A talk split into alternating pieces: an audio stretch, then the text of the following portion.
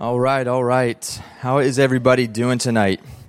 All right, so good to see you guys. So glad to have you out tonight. My name is Austin. If you are new, I would love the opportunity to meet you after the service tonight. But what we do on Monday nights, if you're new to young adults, is we dive into the Bible, we study God's Word, and with the goal of growing in our faith, learning more about Jesus Christ. And so let's do exactly that. Open up your Bibles to the book of Exodus, Exodus 19 and 20. If you need a Bible, raise a hand. We've got a couple of guys coming around with Bibles, and we'll get you a Bible. Uh, and turn with me to the book of Exodus, Exodus chapter 19 and 20. We are going to be looking at the Ten Commandments. So we are essentially going to be beginning a six weeks uh, six week series starting tonight on the Ten Commandments. So this is week one, and so the following five weeks will be two commandments uh, per night. So tonight is just the intro. We're just going to open up and talk about the significance of the Ten Commandments, the purpose of the Ten Commandments, what in the world are the Ten Commandments doing? Do they still apply to us? So tonight, in our brief time uh, together, we're just going to intro the Ten Commandments, and then over the next following five weeks, we'll look at uh, because there's 10 commandments we'll look at two uh, each night over the next five weeks so i'm excited to start this series and just dive into the 10 commandments and uh, see what God has for us. Um, so if you're there with me, which I hope you are, let's start in Exodus chapter 19. Exodus 19, starting in verse 1. It says, In the third month after the children of Israel had, had gone out of the land of Egypt, on the same day they came to the wilderness of Sinai, for they had departed from uh, Rephidim, had come to the wilderness of Sinai, and camped in the wilderness. So Israel camped there before the mountain. Jump to verse 16.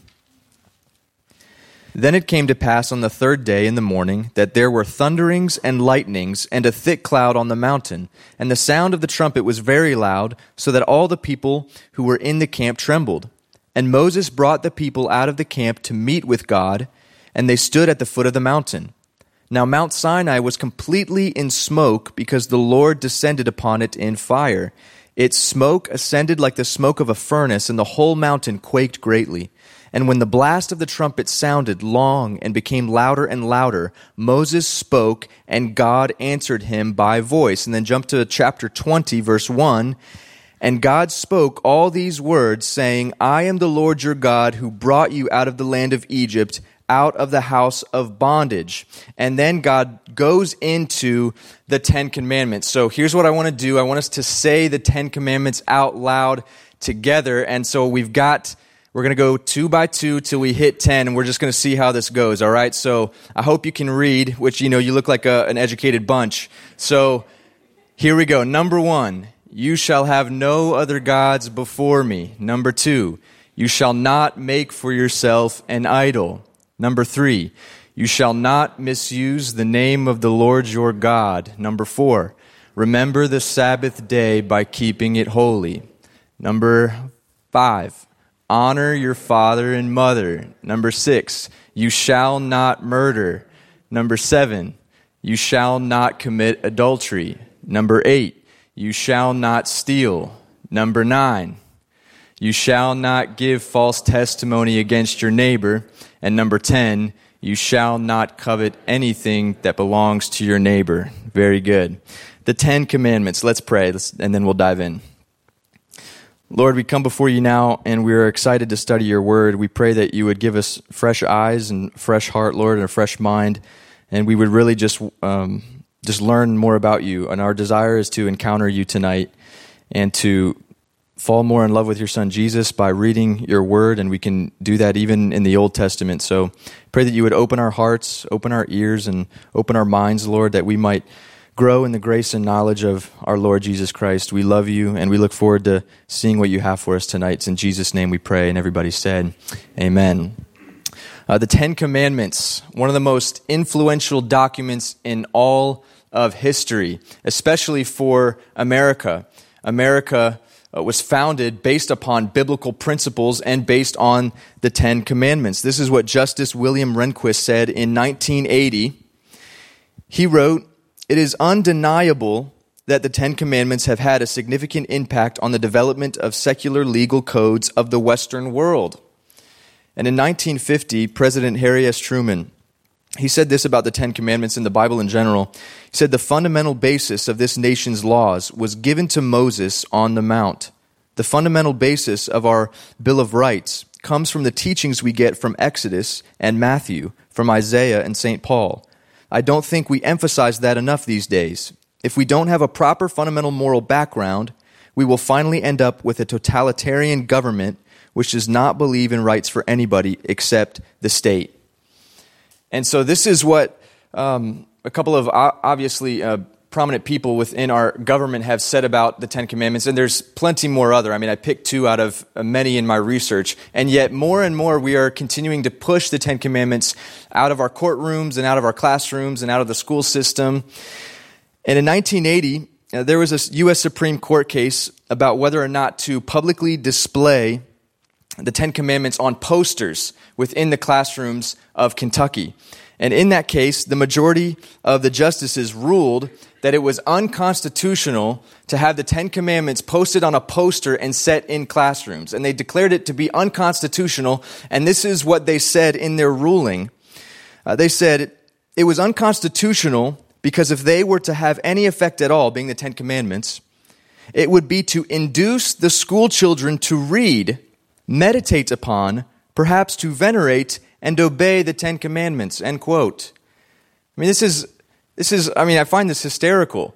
That if we post the Ten Commandments on posters, perhaps the children might even read and obey them. This is unconstitutional. This isn't right. And so they made it uh, an, illegal, an, illegal thing within the schools of Kentucky back, and this is back in 1980. So we're not even talking recent. This is, this is 30 plus years ago. And then 50 years ago, just in doing some research, this, these were the top problems in the school system. 50 years ago. The top problems within the public school system, according to this article number one, talking to friends during class. Passing notes was number two. Number three, chewing gum. Number four, cutting in line. Number five, running in the halls. Number six, being late for class. Seven, littering. And number eight, dress code violations. We don't want the dress code violations in the school system. This was 50 years ago. And then today, these are the top problems, the top major problems within our school system, according to this article. Number one, drug abuse. Two, alcohol. Three, vaping. Four, theft. Five, assault. Six, verbal and physical abuse toward educators. Seven, rape. And eight, murder. So, how's this working out for us? The Ten Commandments not being allowed within the school systems, within the courtrooms. How's it really working out for us? And this is what our uh, educational system and our, our, our nation really is, is trying to more and more move away from the Ten Commandments, by which really are, are the foundations of our nation. But yet, you know, and I completely understand this question people still have, and, and Christians, okay, so what is the relevance and the significance of the Old Testament and more specifically the Ten Commandments? So I see that there are valuable principles. You know, you might have not, you might not, you, you might agree with, you know, the stance that, yeah, they should be still within the public school systems and within our courtrooms and because they're great moral principles. But what is the significance to me? Because I thought we are in the New Testament. I thought that we are more so under grace, that Jesus has come, that we're no longer under the law of the Old Testament that we're saved by grace through faith in him. So how do the Old Testament rules and laws, specifically the Ten Commandments, still apply to me today? So we have to understand something about Old Testament in general. So within the Old Testament, some rabbis uh, counted up all of the laws within the Old Testament, not just speaking of the Ten Commandments, and determined by counting the laws prescribed by God that there were 613 laws within the Old Testament. 613 laws within the Old Testament by which the Jews and the Israelites would obey. The Ten Commandments essentially are the summary of the 613 laws. All right, so the Ten Commandments are basically a summarization of the 613 laws within the Old Testament. All right, there are three divisions of the Old Testament law moral, dietary, and ceremonial three divisions of the Old Testament law. So if you took all 613 of these laws and you divided them into sections, they could essentially be divided into these three sections moral, ceremonial, and dietary. All right, the moral aspect of the law really had to do with your attitude and your behavior and your conduct. The ceremonial aspects of the law all had to do with the sacrificial systems and the feasts and the festivals. So you might have read in the New Testament, even in the Old Testament, when Paul even talks about the new moon festivals and the different feasts that feasts that the Jewish people would would have and would would perform, and the sacrificial system, of course, the killing of uh, a lamb or an animal. Uh, this is all the ceremonial aspect of the law. And then there's the dietary aspect of the law. There were things that they were prohibited to eat, things that were permissible to eat, things that were not permissible to eat. So within these 613 laws, these laws could be divided into these three divisions the moral aspect of the law, the ceremonial, and the dietary. Now, the ceremonial and the dietary aspects of the law after Jesus came are no longer intact. They are no longer binding. All right, and this is what we know from the New Testament in Colossians, the book of Colossians. You don't have to turn there. But in Colossians chapter 2, uh, verses 16 and 17, this is what Paul says. Uh, Colossians 2 16 and 17. So let no one judge you in food or in drink, or regarding a festival or a new moon or Sabbaths, which are a shadow of things to come, but the substance is of Christ. So what Paul is saying here is listen, the ceremonial aspects of the law, all the feasts and all the festivals, they were pointing to Christ. They were pointing to Jesus. And we could have a whole Bible study in a week series long on the different festivals and feasts and how they were symbolic of Jesus. So Paul says, listen, all of those feasts that we've been performing as a Jewish people, all of those festivals, they were ultimately pointing to, to Jesus Christ. When Jesus Christ came, he was the fulfillment of all of that. So we are no longer bound to all of those, those ceremonial laws. And then the dietary laws are also no longer binding, and this is what Jesus says in the Gospel of Mark. In Mark chapter 7, if you're taking notes, Mark 7, 18 through 23. This is what Jesus said about the dietary aspects of the law. Are you thus without understanding also? Do you not perceive that whatever enters a man from outside cannot defile him? Because it does not enter his heart, but into his stomach, and is eliminated, thus purifying all foods? And he said, What comes out of a man, that defiles a man? For from within, out of the heart of men, proceed evil thoughts, adulteries, fornications, murders, thefts, covetousness, wickedness, deceit, lewdness, an evil eye, blasphemy, pride, and foolishness. All these evil things come from within and defile a man. So what is Jesus saying here? Well, he, he's confronting some of the Pharisees who were saying, why don't you follow the dietary laws? Because the disciples weren't following all of the dietary laws. And Jesus said, listen, it's not what goes into a man food wise that makes him unclean because it's just going to be eliminated out of his body. It's just going to go through his stomach and out of his body. But it's what comes out of a man's heart and then out of his mouth that makes a man unclean. And then he lists all those things like fornication and adultery and murder and blasphemy. So he says, so in a sense, it's silly to think that the things you eat can truly make your heart unclean because it just passes straight, straight through you. It's the things that come out of your heart and out of your mouth and out of your mind, the thoughts that proceed out of your mind and the words that proceed out of your heart. That's what truly makes a man unclean. And then Mark then says, therefore Jesus then makes all food clean. And so the dietary aspect of the law, just like the ceremonial aspect of the law, is no longer intact, is no longer binding. Okay, but the moral law, the first aspect of the law, this is the aspect, the division of the law that still remains intact. The behavior and the attitude of our hearts is still intact. And this is the importance, this is the significance of the Ten Commandments. Now, so what is the purpose of the Ten Commandments? Strictly applying it to my life. They, these are moral principles. The, the moral aspect of the law is still intact.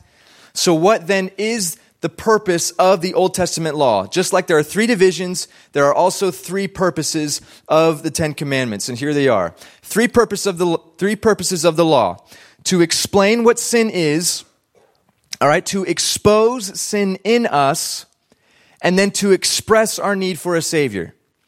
All right, so number one, to explain what sin is. The purpose of the Old Testament law, the first purpose was to explain what sin was when Moses, by the hand of God, gives the Ten Commandments, God is then explaining if you violate these laws, this is called sin. This is called disobedience.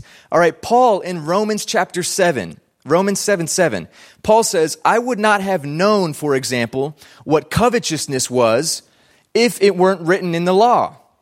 All right, so I wouldn't even have, I wouldn't have even known what coveting was unless God just spelled it out for me. All right, it's the same thing as if you were driving on the highway, and I do this all the time. I'm trying to check the speed limit, and I can't, I can't find the, the, the speed limit sign to tell me, you know, what, what's my range here. All right, so just as the law then explains what sin is, when you see a speed limit sign saying 55, that explains what the law is within that highway or within that road. And so the law, the Mosaic law, the Ten Commandments, explains what sin is to us. So God says, listen, when, when you disobey these 10 things, when you disobey my law, this is what sin is, just like a road sign. It's explaining the law of the road. And then, secondly, is to expose sin in us. The law was intended to expose the sin within us. And I've used this illustration before. It's not original. I love it. The law is like a mirror. The law is like a mirror. When you go to a mirror after you've been playing in the yard, after you've been cutting the grass, after you've been playing volleyball, after you've been doing whatever, you go home and you look in the mirror, the mirror then reflects how dirty and how filthy you are. But how stupid would it be if you were then to go to the mirror and rub your face against the glass to be clean? All right, the law was never meant to cleanse us, it was only meant to be a reflection of the dirt and filth that is on us. Then, to be cleansed, you go and take a shower. All right, you don't rub your face against the glass. That would be so, so odd. That would be so stupid. So the law was never meant to fully save us. The law was never meant to fully bring us to right relationship with God. The law was strictly meant just to expose our filth, to expose our dirt, to expose our desperation to be cleansed. And um, Jesus if I can find, find the verse here, Jesus in, in, or uh, John rather, in the Gospel of John, in John 1 7, he says, the blood of Jesus Christ, his son, okay, the blood of Jesus Christ, his son. He doesn't say the law of God. He says, the blood of Jesus Christ, his son, cleanses us from all sin. All right, so is this making sense here? The law was never to cleanse us from sin, but merely to expose the sin within us. And then thirdly, the law was put in place by God, the Ten Commandments, to then express our need for a Savior. Because when we go to the Ten Commandments and we see, okay, thou shalt not lie, thou shalt not steal, thou shalt not murder, thou shalt not covet, check, check, check. All right, when we see all of the rules of God, the Ten Commandments, we then understand I cannot uphold this perfect standard. I cannot uphold this, these Ten Commandments. I mean, it would be silly of me to think that I could perfectly obtain and uphold all of these Ten Commandments. So the Ten Commandments, then, when I see the Ten Commandments, I put the Ten Commandments up and then I, I parallel it to the sins of my own heart. I see, God, I can't uphold this perf- perfect standard here. I can't uphold every single law. Because the Bible in the New Testament also says if you break one law, you are guilty of breaking them all. And so the law is only intended to then express our need to be saved. God, I can't uphold this perfect law. How then can I have right relationship with you? I need a mediator between you and me. I need a savior. So the law was to explain what sin is, to expose sin in me, and then to express my need for a savior. The law exposes our desperation for someone to save us from this burden. And God, knowing that we couldn't uphold this law to perfection, is the very reason that He sent His Son, Jesus Christ, to take the burden on His back. Jesus lived a perfect life, a sinless life, died on the cross for our sins. Therefore, by Jesus Christ, we can be saved, and God then sees us as righteous, just as He sees His perfect Son. So that was the whole intent of the Old Testament law. The Old Testament law was only intended to point to the ultimate Savior, Jesus Christ. So, how do these apply to my own life? How do the Ten Commandments then apply to my own life? Most of the time, we think of laws as restrictive, as limiting, as really just party poopers kind of, you know, they, they, just limit my fun. I mean, rules in general, not even talking about the Ten Commandments specifically, but rules in general, they just limit my fun. I don't like rules because they limit what I can do. They put burdens and pressures on me. You know, they, they just limit all of the fun uh, that I want to do. But all right, listen. This is I'm going to kind of set up some context. So prior to Exodus chapter 19, going back to the book of Genesis, we see Abraham. All right, Father Abraham had many sons. Many sons had Father Abraham, and Abraham then had twelve sons or Abraham had uh, Jacob, rather, and then Jacob had 12 sons, and then these 12 sons were the 12 tribes of Israel.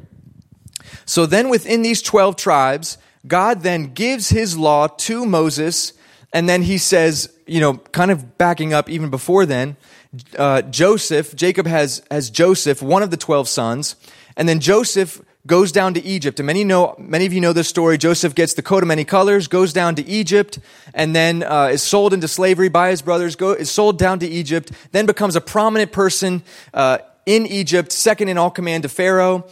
And then Joseph, um, being in Egypt, then the Jewish nation uh, stays in Egypt, and they just become so populous that the Pharaoh then uh, one Pharaoh dies, a new Pharaoh comes. He doesn't care about Joseph or any of the Jewish people. He sees them as a threat to the Egyptian nation, and then he enslaves the Jewish nation for over 400 years. All right, so many of you know this story. Just catching up, you uh, catching up. Those of you who don't know the story, uh, these people then, uh, by Moses, when Moses comes to deliver his people by the command of God, God gives them, uh, God gives the nation of Israel these 12 plagues, and he says, Let my people go. These people then part the Red Sea by the power of God, then enter into the wilderness, and God says, Listen, I'm going to take you to a new land. This is where we just picked it up in Exodus 19. He says, Listen, I've adopted you as children. You are my family. You are the nation, and I'm going to send you into a new and prosperous land. So why I saying that, why I bring up that context is we have to understand the law from a loving heavenly father we have to understand the law within the context of God has already set his children free, adopted his children from slavery, broken off chains, and then he says, I now want to give you laws and instructions for your benefit. Okay, because a lot of us have the mentality that God gave his people these laws to restrict them and limit their fun okay, that God came to his people and he says, Here are your Ten Commandments. If you obey these, then I will love you. Then I will do- adopt you as my children. Then I will set you free. But that's backwards, all right? God has already set them free from their slavery. He has broken off their chains. He has freed them from their bondage. He has adopted them as children. And now he says, Listen, because I love you, I want to give you these instructions for your benefit, for um, for uh, the benefit of, of your people because I love you. It's not the other way around, and we often get that confused that God set these commandments on them to test them. Listen, if you obey me, then I will call you my children, then I will adopt you. So we have to understand the context in which God gave them these laws. All right, when I was four years old, and if you ever have kids, um, don't do this. When I was four years old, um, I was, and my mom is a little bit more of a free spirit uh, than my dad is. And I remember this. This was honestly one of my first memories. I'm four years old and I'm sitting in the back of the car, and I asked my mom, Mom, can I drive? And she let me. She, um, it, just within the neighborhood, she unbuckled me from the back seat, sat me on her lap, and she would uh, press the you know the pedal down for us to go and and I would just steer the wheel. And so that's what my mom allowed me to do. I mean, honestly, within 10 seconds, I literally almost ran into our neighbor's house. I was on the steering wheel for no more than 10 seconds, and I'm just, you know, a four year old just, just going, and I literally almost run us into the neighbor's house. All right, it was literally the next day where my dad then installed a, uh, installed a car seat uh, for me then to be buckled in. Now, I could have seen that car seat as look at the oppression my parents are putting on me. Look at the restrictions my parents are putting on me. They're limiting my ability to express myself. They're limiting my ability of freedom. All right, but that's not honestly how my, obviously how my parents viewed the car seat. The, my parents viewed the car seat as something that would protect me for my own benefit. And so let's see the laws of God, the Ten Commandments, more or less as a car seat by which we don't have this dictator, angry God who just wants to put us in a car seat just for fun, but he wants to put us within these within this safety net, within this boundary because of his love for us. All right, how many of you ran away when you were a kid? I loved running away for whatever reason when I was a kid. It was just fun. It was kind of fun to just see, you know, how my how do do my parents really love me this much to come after me? And so, you know, I loved running away from the house as a kid, and I would, you know, I only needed two things: uh, uh, a pair of underwear and my baseball trophies. That was all I needed. And so I'd pack the undies and the trophies in my bag, and I'd I'd run off. A loving heavenly father, a loving father, and a loving earthly father then sees, because I love my child and I don't want him to be in danger when he thinks he can run off without my guidance, I'm going to build a fence in the backyard and place my child in the backyard within the fence, not because I don't love him, but the very opposite, because I do love him. You guys understanding this? So that freedom then is playing within the yard, within the boundaries of the fence. That's what true freedom is. Freedom is not jumping the fence to do whatever I want because that's going to be for my danger. Freedom is actually playing within the wonderful boundaries of the yard. And we have to see God's laws as a plank within the fence. We have to see God's 10 laws as those planks within the fence for our benefit, for our protection, because our Heavenly Father loves us. This is the context by which God presents the Ten Commandments to his people. Because I love you, because I want what's best for you, because I care about you as my children, here are these Ten Commandments for your benefit. And if you live by them, it will go well for you. Because a lot of us go into Exodus chapter 19 and Exodus chapter 20, seeing God's laws as strictly laws from a God who just wants to limit our fun and freedom. And that is exactly the opposite. Because God cares about you, He gives us instruction from His Word for us to abide by so that we might have freedom within the boundaries of His law.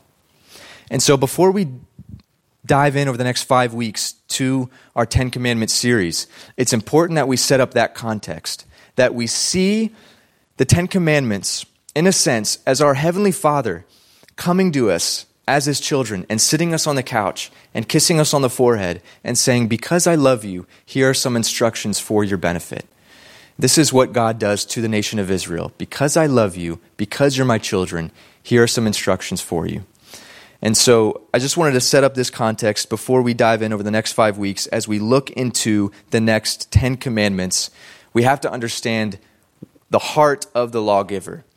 Because if there's a disconnect from the heart of the law, we will never truly, un- we will never truly understand the heart of the law until we understand the heart of the lawgiver. We have to understand the heart of the lawgiver before we understand the heart of the law. And so tonight, my goal was to present to us here is the heart of the lawgiver. Now let's dive into these laws and see how we can apply them and see how they will benefit us. And I want to end by reading from David's words in Psalm 19.